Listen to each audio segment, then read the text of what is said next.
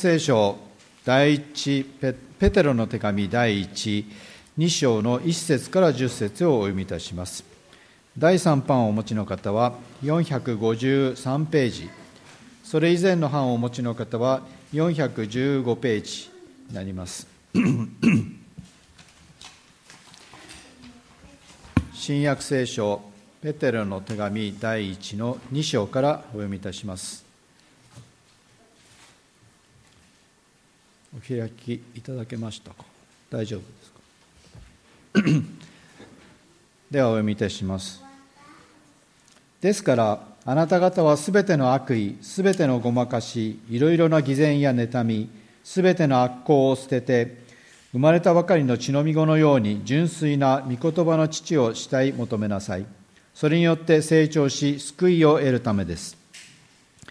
あなた方はすでに主が慈しみ深い方であることを味わっているのです。主のもとに来なさい。主は人には捨てられたが、神の目には選ばれたたっとい生ける石です。あなた方も生ける石として、霊の家に築き上げられなさい。そして、聖なる祭司として、イエス・キリストを通して、神に喜ばれる霊の生贄を捧げなさい。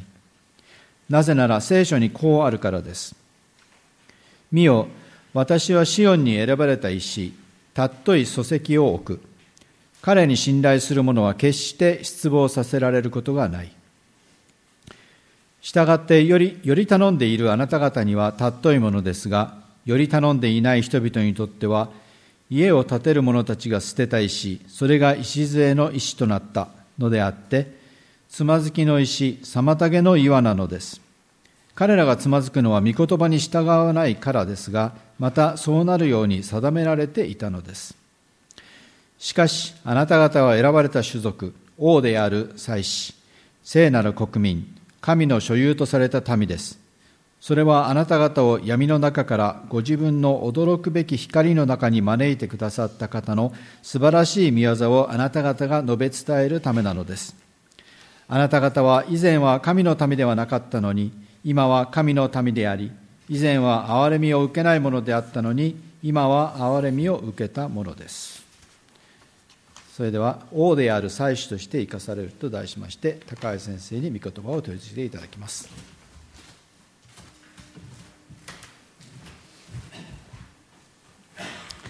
おはようございます。ですね、今年の年間指標制句をですね、立てておりますけれども、やはりこれを一度きっちりとメッセージしなければというふうに示されまして、今日は特別にですね、この指標聖句を覚えたメッセージとしたいと思います。ちょっとここのところにですね、見にくい字ですけれども書いてもおります。これを一緒にですね、共に唱和しましょう。見にくい方は聖書ですね、第一ペトロ2章9節をですね、共に唱和しましょう。はい、しかしあなた方は選ばれた種族、王である祭司、聖なる国民、神の所有とされた民です。それはあなた方を闇の中からご自分の驚くべき光の中に招いてくださった方の素晴らしい宮座をあなた方が述べ伝えるためなのです。第一ペテロ2章9節ですね。ここにですね、いつも言いますが、1545年版のルター訳聖書のコピーがあります。私たちですね、プロテスタントの教会、いわゆる宗教改革の伝統に立っている教会が大切にしている原則に、万人祭司、すべての人が、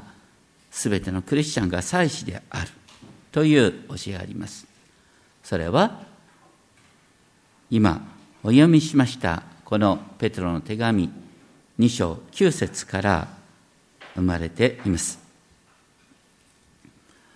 マルチン・ルターがですね、当時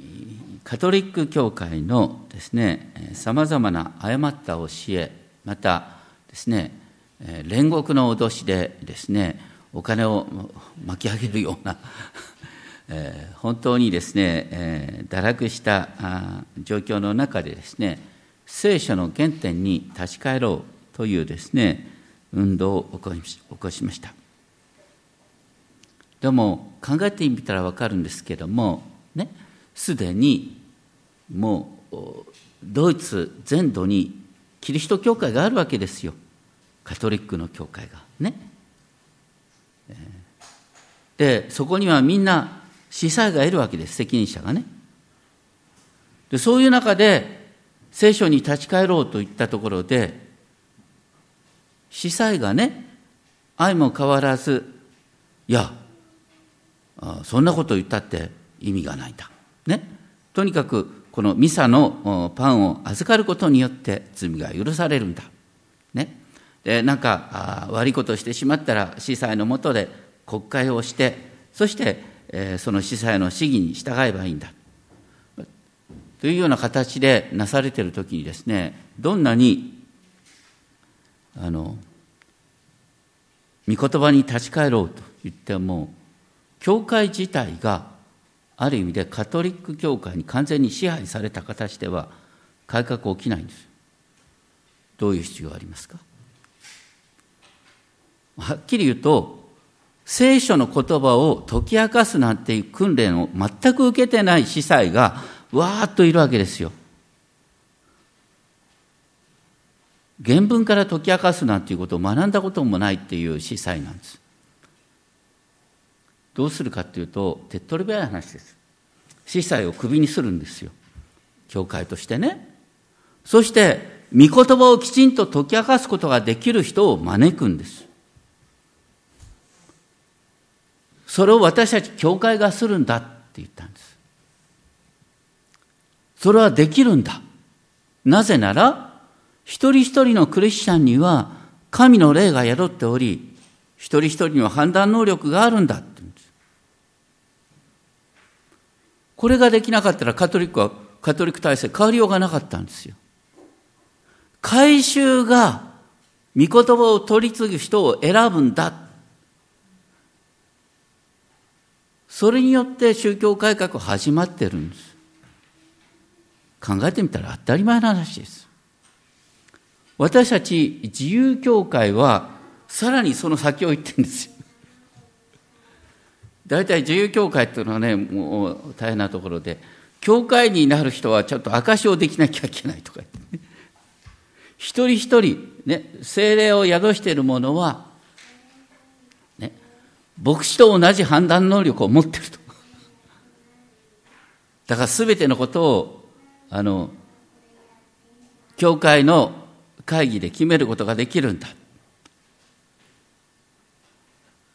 一人一人が神様に直接結びついてるんだ。自立した信徒の集まりなんだ。というのが、福音自由教会のスピリットなんです。当然ながら、ね、牧師がいることによって教会がまとまるということがあります。牧師の使命もとっても大切なことです。でも、ここで、このペテロの手紙で言っていることは、あなた方一人一人が選ばれた種族、王である祭司、聖なる国民、神の所有とされた民だ。一人一人が神様と直接結びついてるんだっていう大胆な言葉です。しかしあなた方はって言ったときにですね、特別このペテロの手紙の読者を指している。この手紙はですね、一章一節にあります通りですね、わからない地名が書いてありますけれども、要するに現在のトルコの各地に散らばっていたクリスチャンの交わりに向けて記されている。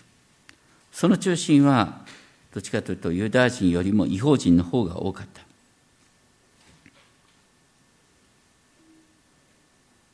私たち新約の時代には当たり前に思ってますけれども、聖書の大部分はユダヤ人に向けて記されているんだよね。旧約聖書というのはみんなアブラハムの子孫ユダヤ人に向けて記されている。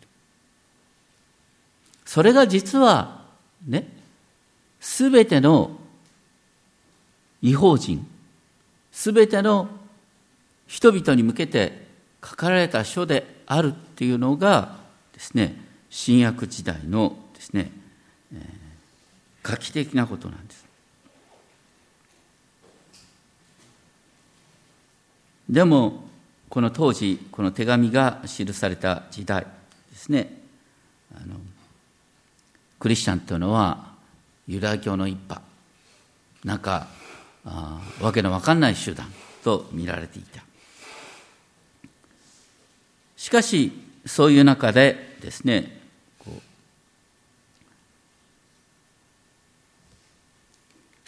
私たちは不思議な救い主を信じている。それはですね、2章の6節に先ほど読まれたところにありますけれども、私はシオンに選ばれた石、尊い礎石を置くというのはイエス様のことですね。イエス様のこと。そしてイエス様に信頼する者は決して失望させられることがない。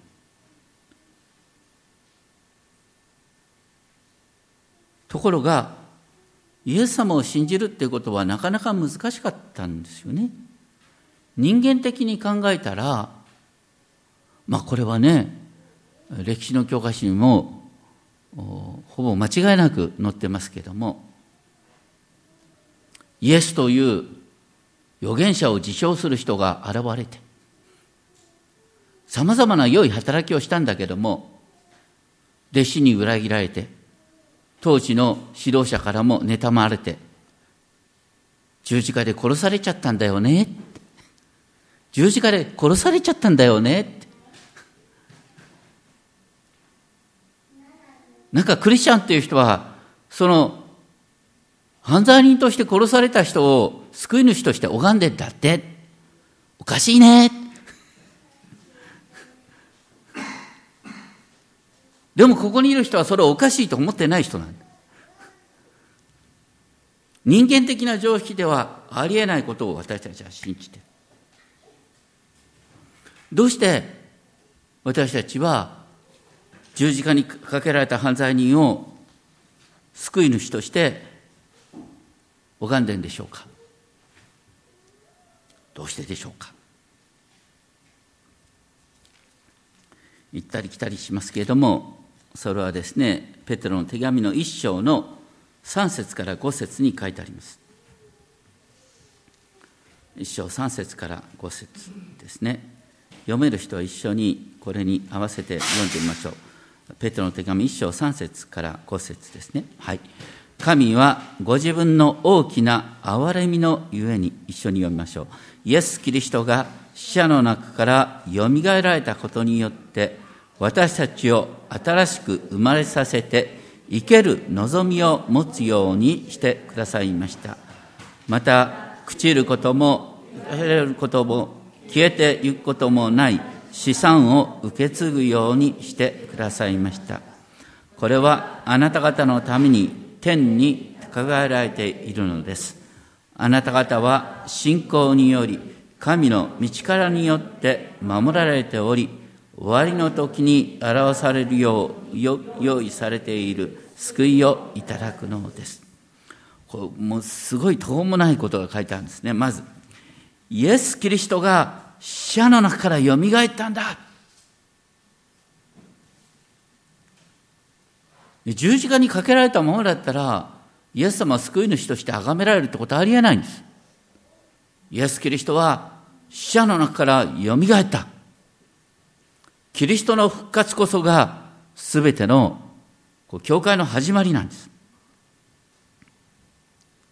そしてキリストが復活したっていうことは、私たちも今復活に向かってるってことなんです。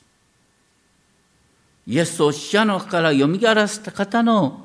聖霊が私たち一人一人のうちに宿っている。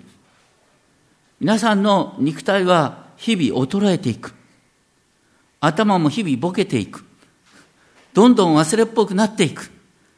しかしあなたには創造主の霊、創造主ご自身が宿っているんですよ。私たちは栄光から栄光へと変えられる途上にあるんです。私たちはですからね、この今日の御言葉のしかしあなた方は、このしかしというのは何かというと、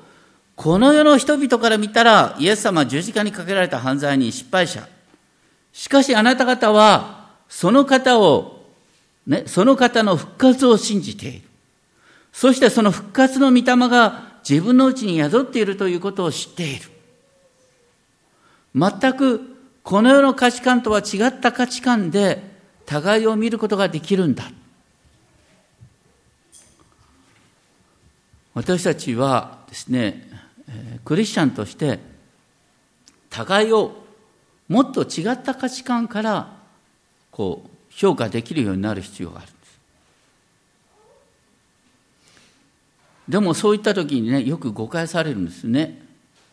そういったって私たちこの世の価値観をちゃんとべっとりとね、こう顔につけながら歩いてんだ。やっぱりこう日本人であるとかさ、ね、どこの出身だとか言ってさ、まあ日本人恥じてるような人でもね、大体ワールドカップになるとやっぱり日本を応援したくなる。ね、私たちこの世では例えばね、日本の社会では学歴が重んじられたりなんかするでしょ。それを私たち嫌ったところでね、そんなことを言うまいと思ったって、やっぱり互いに気になるんですよ。それはいいんです。気になって当然です。それを気にしなくするっていうことじゃなくて、あなたはどれだけ自分をね、神の観点から見ることができるようになってるかっていうことが問われている。この世の価値観を気にしまいしないしまいと思うと気になってたまんなくなるんです。そうじゃなくて大切なのは、神の視点から自分を、互いを見てるか。私たちのうちにはキリストが宿っている。キリストの復活の御霊が宿っている。なぜならあなたはイエス・キリストの復活を信じてるから。これはすごいことなんです。この世の基準ではない。私たちは本当にこの世の人々が信じられないことを信じているんだ。すごいことなんだ。ということなんです。いわゆる、しかしあなた方は、しかし、この世の基準ではない。しかし、聖書の基準によって、私たちは自分を見るんだ。ということですね。で、次に、出てくるのは、しかしあなた方は選ばれた種族、聖なる国民、神の所有とされた民。このですね、祭司というとかですね、聖なる国民っていう言葉は、どこから生まれているかというと、ご存知でしょうか。この言葉を見るとですね、当時の人々はパッと思い浮かんだ御言葉があるんです。出エジプト記、ね、旧約聖書の2番目、ね、出エジプト記の19章をお開きください。出エジプト記ですね、創世記の次が出エジプト記の19章ですね。この出エジプト記の19章っていうのは本当にですね、聖書の中心中の中心、こう19章、20章っていうのはね、いわゆる10回を与えられる、律法が与えられるですね、原点ですね。その出エジプト記の19章の4節から6節のところですけれども、拝読しますが、あなた方は私がエジプトにしたこと、またあなた方をわしの翼に乗せ、私のもとに連れてきたことを見た。今、もしあなた方がまことに私の声に聞き従い、私の契約を守るなら、あなた方はすべての国々の民の中にあって、私の宝となる。全世界は私のものであるから。あなた方は私にとって、祭司の王国、聖なる国民となる。これがイスラエルにあなたの語るべき言葉である。言ってることはですね、神様がシナイ山で彼らに、ね、教えを与えてくださった、律法を与えてくださった。その中心が10の言葉ですけれども、それは何のためかっていうと、イスラエルをですね、祭司の王国、聖なる国民とするっていうこと。もっとわかりやすく言うとですね、イスラエルの民は神から与えられたこの教えを本当にそのまま実行するとしたら、世界中でですね、理想の国としてみんなから尊敬されて、わあ、神の教えをしたかったらこんなすごい国になるんだって、みんなの見本、いわゆる神の民、神の教えを受けるってことはこんなにすごいことなのかというですね、見本になるっていうことだったんです。そのために彼らは選ばれ、教えが与えられたっていうことなんです。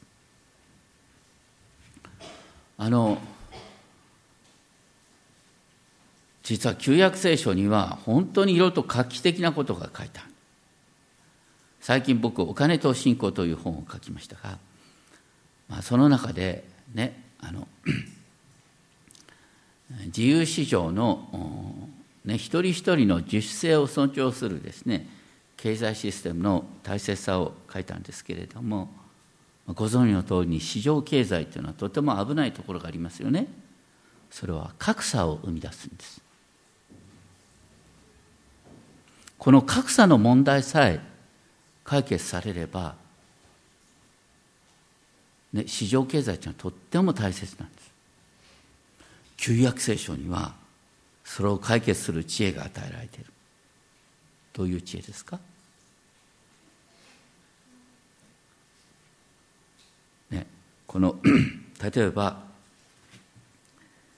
レビ記の25章、ね、後で僕の本を読んでいただいてもいいんですが、とにかくですね、レビ記25章にはですね、50年に一度のヨベルの年の教えがある。それは50年に一度ですね、みんなが自分の、ね、分け与えられていた土地に戻るんです。今までの借金がチャラになるんです。みんな同じスタートラインに立つんです。すべての人が。50年間は競争してた。だけども50年に一度、みんな全く同じ条件に戻って、今までの特権全部なくなって、また今までの負債が全部なくなって、同じレベルで競争できるんです。それがヨベルの年の教えです。また、7年に一度負債を免除する。また、奴隷が解放されるっていう教えもあります。申命記15章に書いてあります。ところが、イスラエルはこれを実行できなくなった。どうしてですか？イスラエルは王を求めたんです。王制っていうのは何かっていうと、ピラミッド社会を作るっていうことです。貧富の格差、階級の違いを固定化するっていうことです。これは本来の立法の精神じゃなかったんです。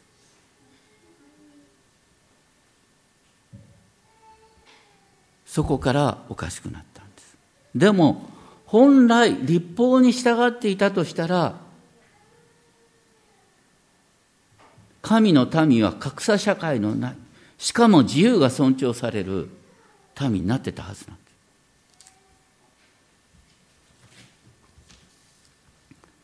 私たちはただね、ヨーベルの組織50年に一度実行しようと思ったらね、これは大変なことになるよ。独裁政権が生まれるから、かえって危ないから、なかなかそんなことはできないんですけれども、まあ、それをどういう形でね、実行するかっていうのは、まあ、いろいろと考えたらいいんですけど、まあ、その話をしてると時間がなくなるので、あとは本をお読みいただきたいんですけれども、まあ、とにかくですね、こう私たちはですね、その愛の共同体として互いに助け合うことによってですね、そして互いに一緒になってですね、こう成長することができるというのが聖書に書いてあることですね。でそのことはペテロの手紙1章22節にこう書いてある。1章22節、あなた方は真理に従うことによって魂を清め、偽りのない兄弟を抱くようになったのですから、互いに心から熱く愛し合いなさい。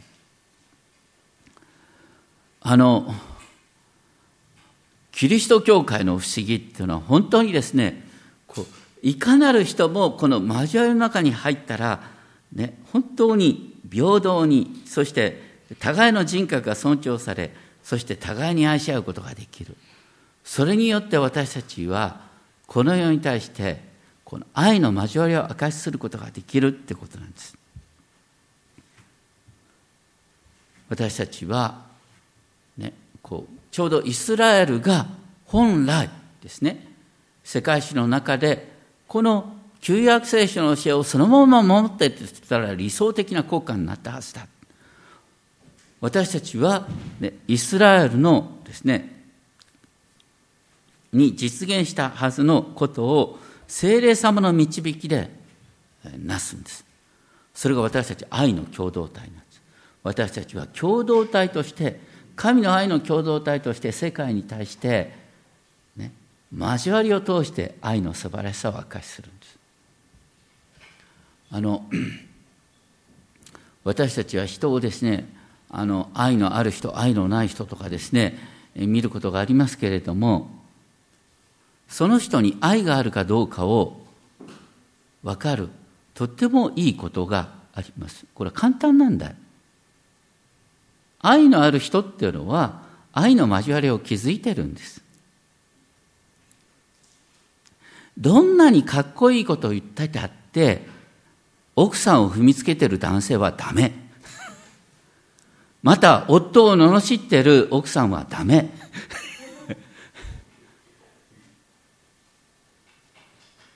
あなたの生き方は必ず家族関係、身近な友人関係に現れるんです。どんなにかっこいいことを言ったって、愛の交わりが築けてないってことは嘘なんです。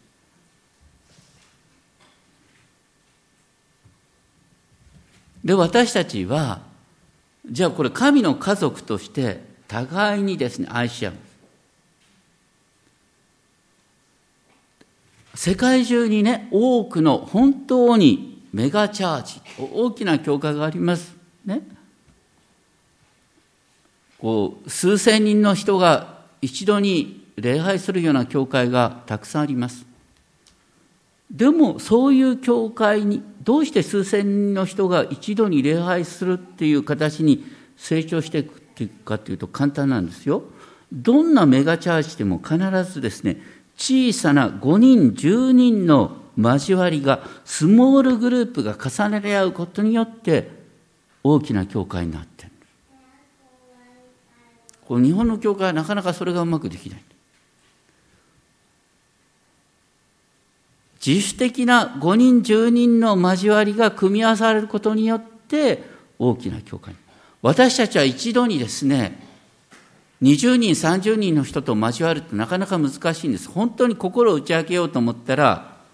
まず数人なんです。私たちは互いに責任を担い合う関係、まあ、よく英語でですね、アカウンタビリティを持つリレーションシップと言いますね。こう互いに気遣い合う関係、互いに祈り合う関係、これがベースとなって共同体というのは作られるんです。自動的にはできません。いつもね、急いで帰りたある方もいますけれども、せっかく教会に来たんだから、ちょっとね、お隣の人、本当に、これは導きで隣に座った。前後に座った。声を掛け合って、ね。で、なんか共通点を見出して、そして互いに知り合って、お祈りし合う。これの組み合わせで神の家族というのはできるんですよ。自動的にはできません。で、私たちは、神の愛をそのような交わりを通して伝えるんです。あ、クリスチャン同士はなんと愛し合っていることか。私もできたらその愛の交わりに加わりたいって。アリが砂糖に引き寄せられるように。例えばアリか。まあ、とにかく。あそこに愛の交わりがあるよっていうふうにして、吸い寄せられてきたのが現在の教会なんです。イスラエルはそれをすることに失敗したんです。でもそれをすることに失敗した民に対して、希望が書いてある。このペテロの手紙はですね、ですから、このペテロの手紙2章9節のですね、この背景にはまず、今言った出エジプト記19章があるって言ったでしょ。もう一つですね、大切なものがあるんですね。それはこのですね、ご自分の驚くべき光の中に招いてくださった方の素晴らしい宮沢をあなた方が述べ伝えるって言った。本当にですね、神の民とされた喜びを証しするっていうことがどこに書いてあるかっていうとですね、イザヤ書43章の21節、イザヤ書43章ですね、これもちょっとお開きください。イザヤってのはね、真ん中辺よりちょっと手前ですか、ね、イザヤ書43章のですね、21節あたりですね、イザヤ書43章の、20節後半ですね、20節後半。私の民、私の選んだものに飲ませるっていうことあるでしょ。要するに、水のない乾いた地で、私の民、私の選んだものに飲ませる。で、私のために作ったこの民は私の栄誉を述べ伝えよう。この御言葉から、ですね、この御言葉からこのペテロの手紙のこの言葉は生まれているんです。私の民、私の選んだもの、ね、私の栄誉を述べ伝えよう。この、ね、文脈はイザヤ書どういう文脈かというと、皆さんね、こう新海訳の訳で一番みんなに気に入られている訳の一つは何かというイザヤ書43章4節だよね。イザヤ書43章4節。私の目にはあなたは高価で尊い、私はあなたを愛している。これをどういう文脈かというと、ね、イスラエルの民がさっき言ったように、神様から素晴らしい教えをいただいたのに、ね、この地上の他の国とわけの変わりもしないですね、堕落した国を作り上げてしまって、そして国を失った。しかし、その自業自得で国を失ったために、ね、あなた方は、その、ね、奴隷状態から解放されて、もう一度約束の地に戻され、そして神の国を、ね、作り上げることができるんだよ。あなたはですね、人間的に見たら出来損ない、失敗者、もうダメ、と見えるかもしれないけれども、神の目には高価で尊い存在なんだ、ね、神様はあなたを愛しておられるんだ、神様はあなたを作り変えることができるんだということを言ってるんです。で、どんなように作り変えるかというと、43章の18節以降ですね。昔は本当に悲惨だった。しかし見よ、私は新しいことをする。もうそれが起ころうとしている。よく見てごらんなさい。そして今これから起こることはすごいことなんだよ。野の獣、ジャッカルやダチョウも私を崇める。皆さん、イスラエルの民にとって呪われた動物の代名詞、ジャッカル、ダチョウ。ジャッカルっていうのはね、残飯を食い漁る。ダチョウは自分の子育てもできないとかいうですね、感じでダメ動物の代名詞とされている。そのダメ動物がですね、神を崇めるようになるって言うんです。私を崇める。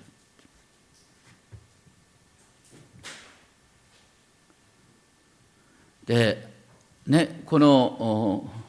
しばしばこのペテロの手紙を見ながらね、このプレッシャーを感じる人がいるんだよ。クリスチャンというのはなんか いつもですね、キリストの素晴らしさを宣伝して歩かなきゃいけないのかって。宣伝するために私はクリスチャンになったのか。そういうふうにプレッシャーを感じる必要はないんです、ね。ここに書いてあるのは、ジャッカルやダチョウさえも神様を崇めて、神様の素晴らしさを証しするようになる。まして神の形に作られた人間は。ね。本当に聖書を読んでキリストの素晴らしさを味わったら、本当に黙ってても、こう神様の宮座をですね、褒めたたえたくなる。そのように神様が変えてくださるっていうんです。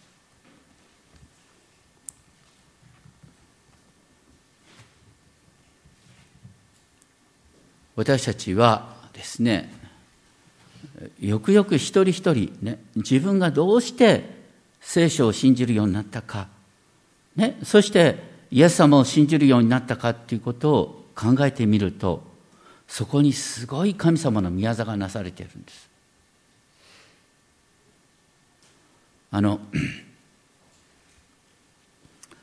福音自由教会では、さっき言ったように教会になる人はみんなですね、自分がイエス様と出会った証をしてもらうようにしています。それがゆえにちょっとですね、会員になることを躊躇される方もたまにいらっしゃるんですけど、で心配しないでほしいんだよな。少なくとも僕は今までね、何百人もの、ね、クリスチャンと接してますけれども、ね、教会に来てる人でですね、神様が自分のうちになしてくださった宮座を語ることができない人はいないんです。それははっきり言うと訓練ができてないだけなんですよ。みんなすごいことが起きてるんです。でもね、自分のうちになされた素晴らしい神の宮座をなんかね、こうその素晴らしさに気づいてないんだよ。僕ね、気づかしてあげるのが使命だと思ってるんだ。だから本当にこれは古代宣伝じゃないですよ。証しできないと思う人はぜひ私のところに来てください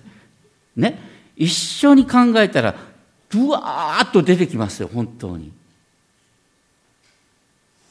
みんなの中にすごいことが起きてるんです。でもそれを言語化するっていう訓練ができてないだけなんです、ね。イザヤ書43章に書いてあることは何かというと、神様があなたを新しくしてくださってね、あなたをですね、このままで選んでくださったんだ。そして聖なるものとしてくださったんだ。神の所有としてくださったんだっていうことは、本当にですね、その通り事実なんです。まさに聖霊様の導きなしに誰一人としてイエスを主と告白することはできない。そこに神の救いのストーリーがある。この後歌う歌でですね、Blessed Assurance Jesus is mine とね、それを日本語にしたときにね、どうしてもね、本当にこれは英語のままがいいなっていう歌詞があるんです。This is my story, this is my song。This is my story。 この英語だったらわかるよね。これは私の物語だよ。これは私の歌なんだよ。これ何かっていうと、本当に神が私を捉えてくださって、キリストによって罪をあがなってくださって、このままで神の民としてくださったっていう、This is my story, this is my song、ね、これを歌いたくなる。ならない人はぜひ牧師室にお越しくださいとで次にですね書いてあるのはですね、10節、この司表聖句と一体のものとしてですね、あなた方を闇の中からご自分の驚くべきの中に招いてくださった方の素晴らしい御業って書いてありますね。闇の中から光の中にって言ったらですね、思い浮かぶのはクリスマスの旅ごとにですね読まれるイザヤ書9章2節ってあるんですね。闇の中を歩んでいた民は大きな光を見た。死の影の地に住んでいた者たちの上に光が立った。ヨハネの福音書に書いてあるように、キリストこそは誠の光なんです。誠の光のね、驚くべき光の中に私たちは招き入れられているんです。私たちはね、みんなエデンの園の外にいるね、朝水を垂らして働きながら塵に帰っていく。塵から生まれたから塵に帰るしかないんだ。そういう闇に向かっていく生き方から私たちは光に向かっているんです。ご自分の驚くべき光の中に招いてくださった。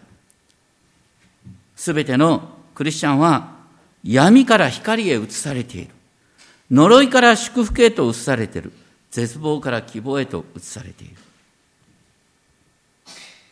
そして特にですね、この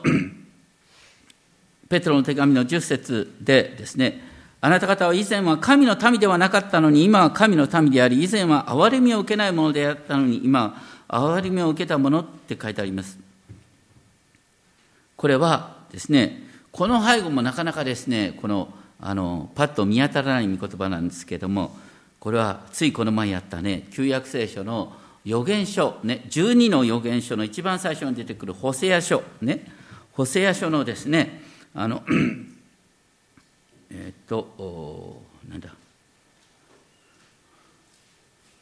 ホセア書の2章の22節、23節ですね、ホセア書の2章の22節、23節、ホセア書っていうのは面白い書なんですね。これは神様がですね、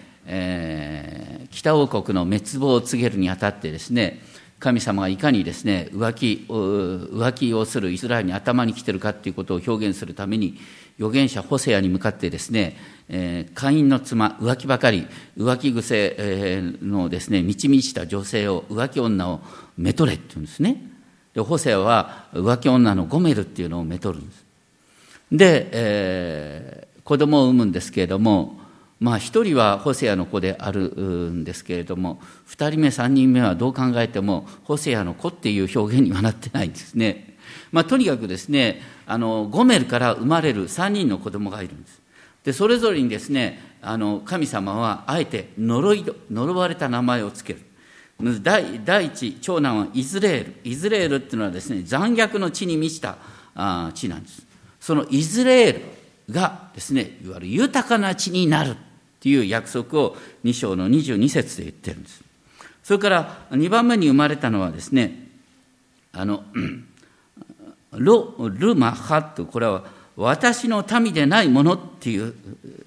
ものなん、ごめんなさい、愛されないものっていう意味のルマハ、愛されないものっていう名前を神様はね、愛されるっていう名前に変えるって言うんです。だから私の民ではないっていう名前、ロ・アミっていうのを私の民というふうに変えるって言ってることはですね、ゴ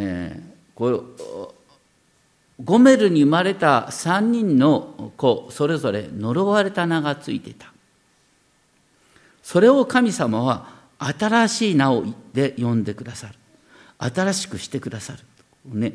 呪いから祝福へと逆転してくださるということがこのホセア書に書いてあるんで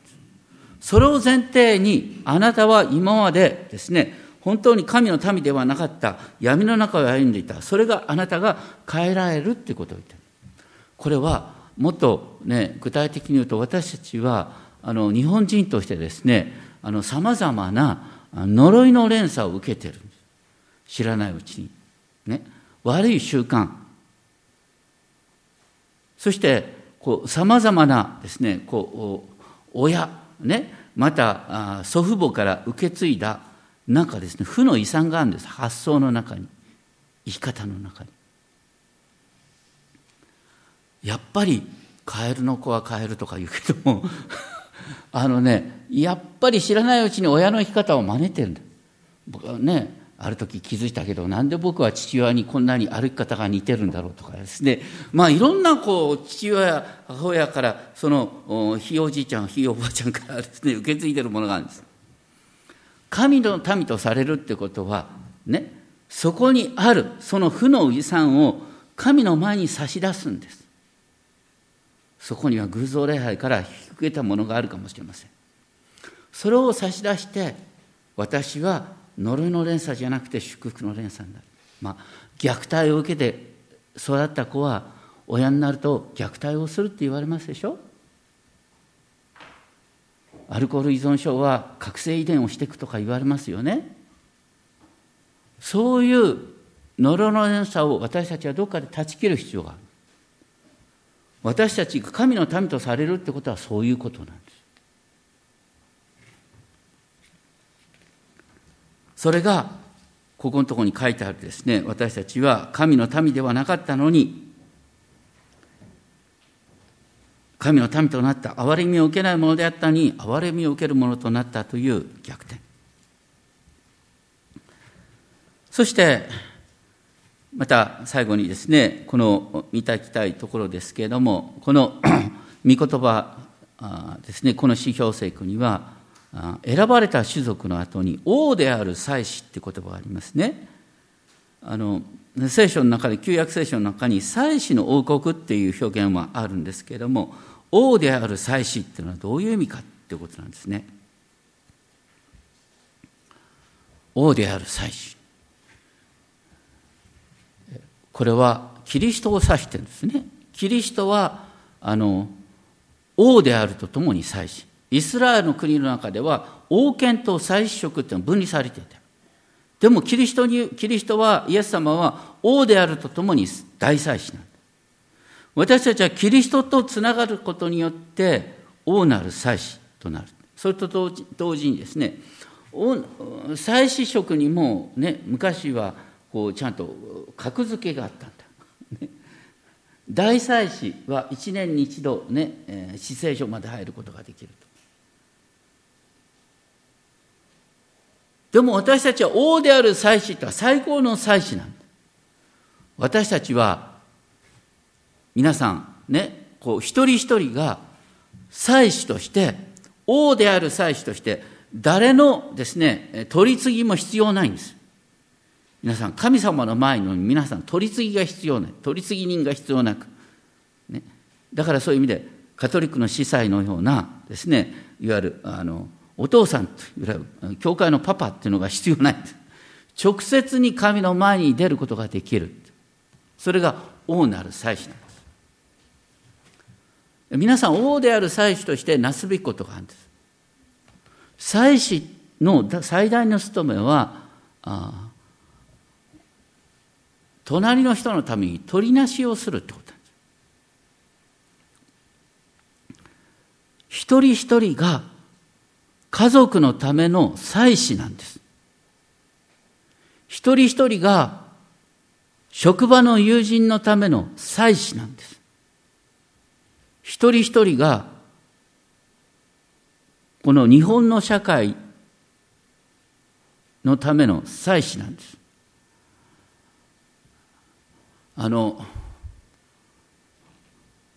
ね、ついついクリスチャンたちはまあ、現政権を批判しがち。それはいいよ、批判する権利はあります。でも批判する人をちょっと問いたい。あなたは安倍総理大臣のために祈ってるか。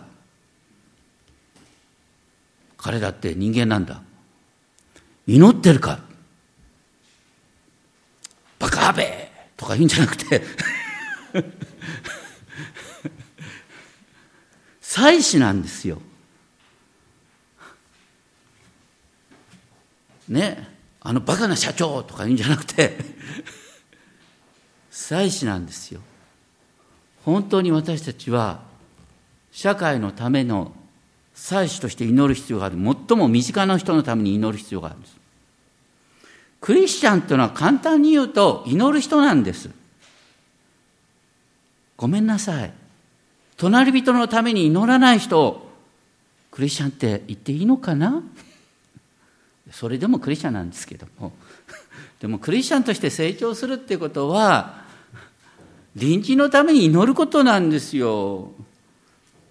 でクリスチャンがいい人間だと思ったらさ、クリスチャンって言えないじゃない。でもね、どんなにね、やっぱり不出来なクリスチャンでもね、お祈りはできんだよ。隣人のために祈る、それが私たちは王なる祭司なんですよ。マルチン・ルターさんがですね、キリスト者の自由の中でこういう面白いですね、逆説を語っています。キリスト者はすべてのものの上に立つ自由な主人であって、誰にも従属していない。キリスト者はすべてのものに奉仕するしもべであって、誰にも従属している。キリスト者はすべてのものの上に立つ自由な主人である。それはなぜか、私たちはイエス・キリストを信じることによってキリストと一体とされているから、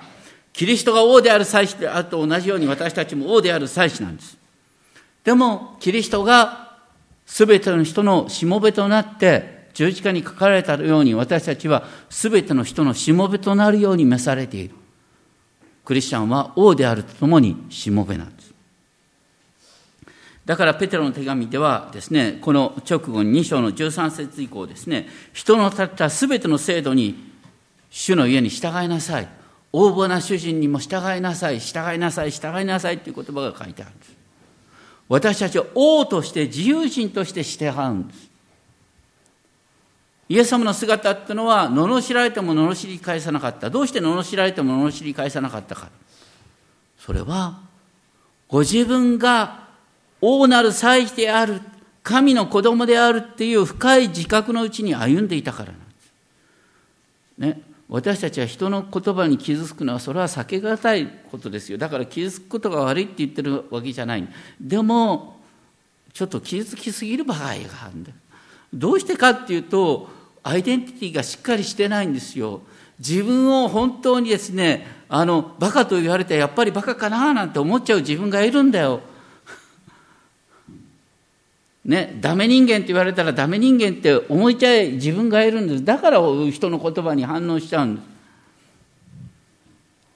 そうならないためにはどうしたらいいか、この御言葉が暗唱するんです。あなた方は選ばれた種族なんです。神様に選ばれたんです。王なる祭司なんです。聖なる国民なんです。イエス様、あなたのために十字架にかかってあなたの罪をあがなってくださったんです。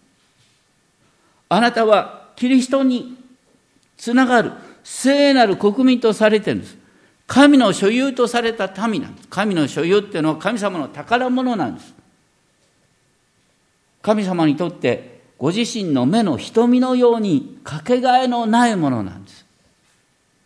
その意識がいつも吹っ飛んでしまって、この世の価値観で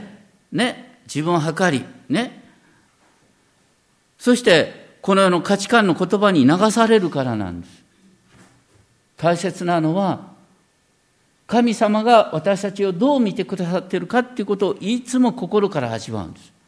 その結果として、This is my story, this is my song という、ね、自動的に証が生まれてくるんです。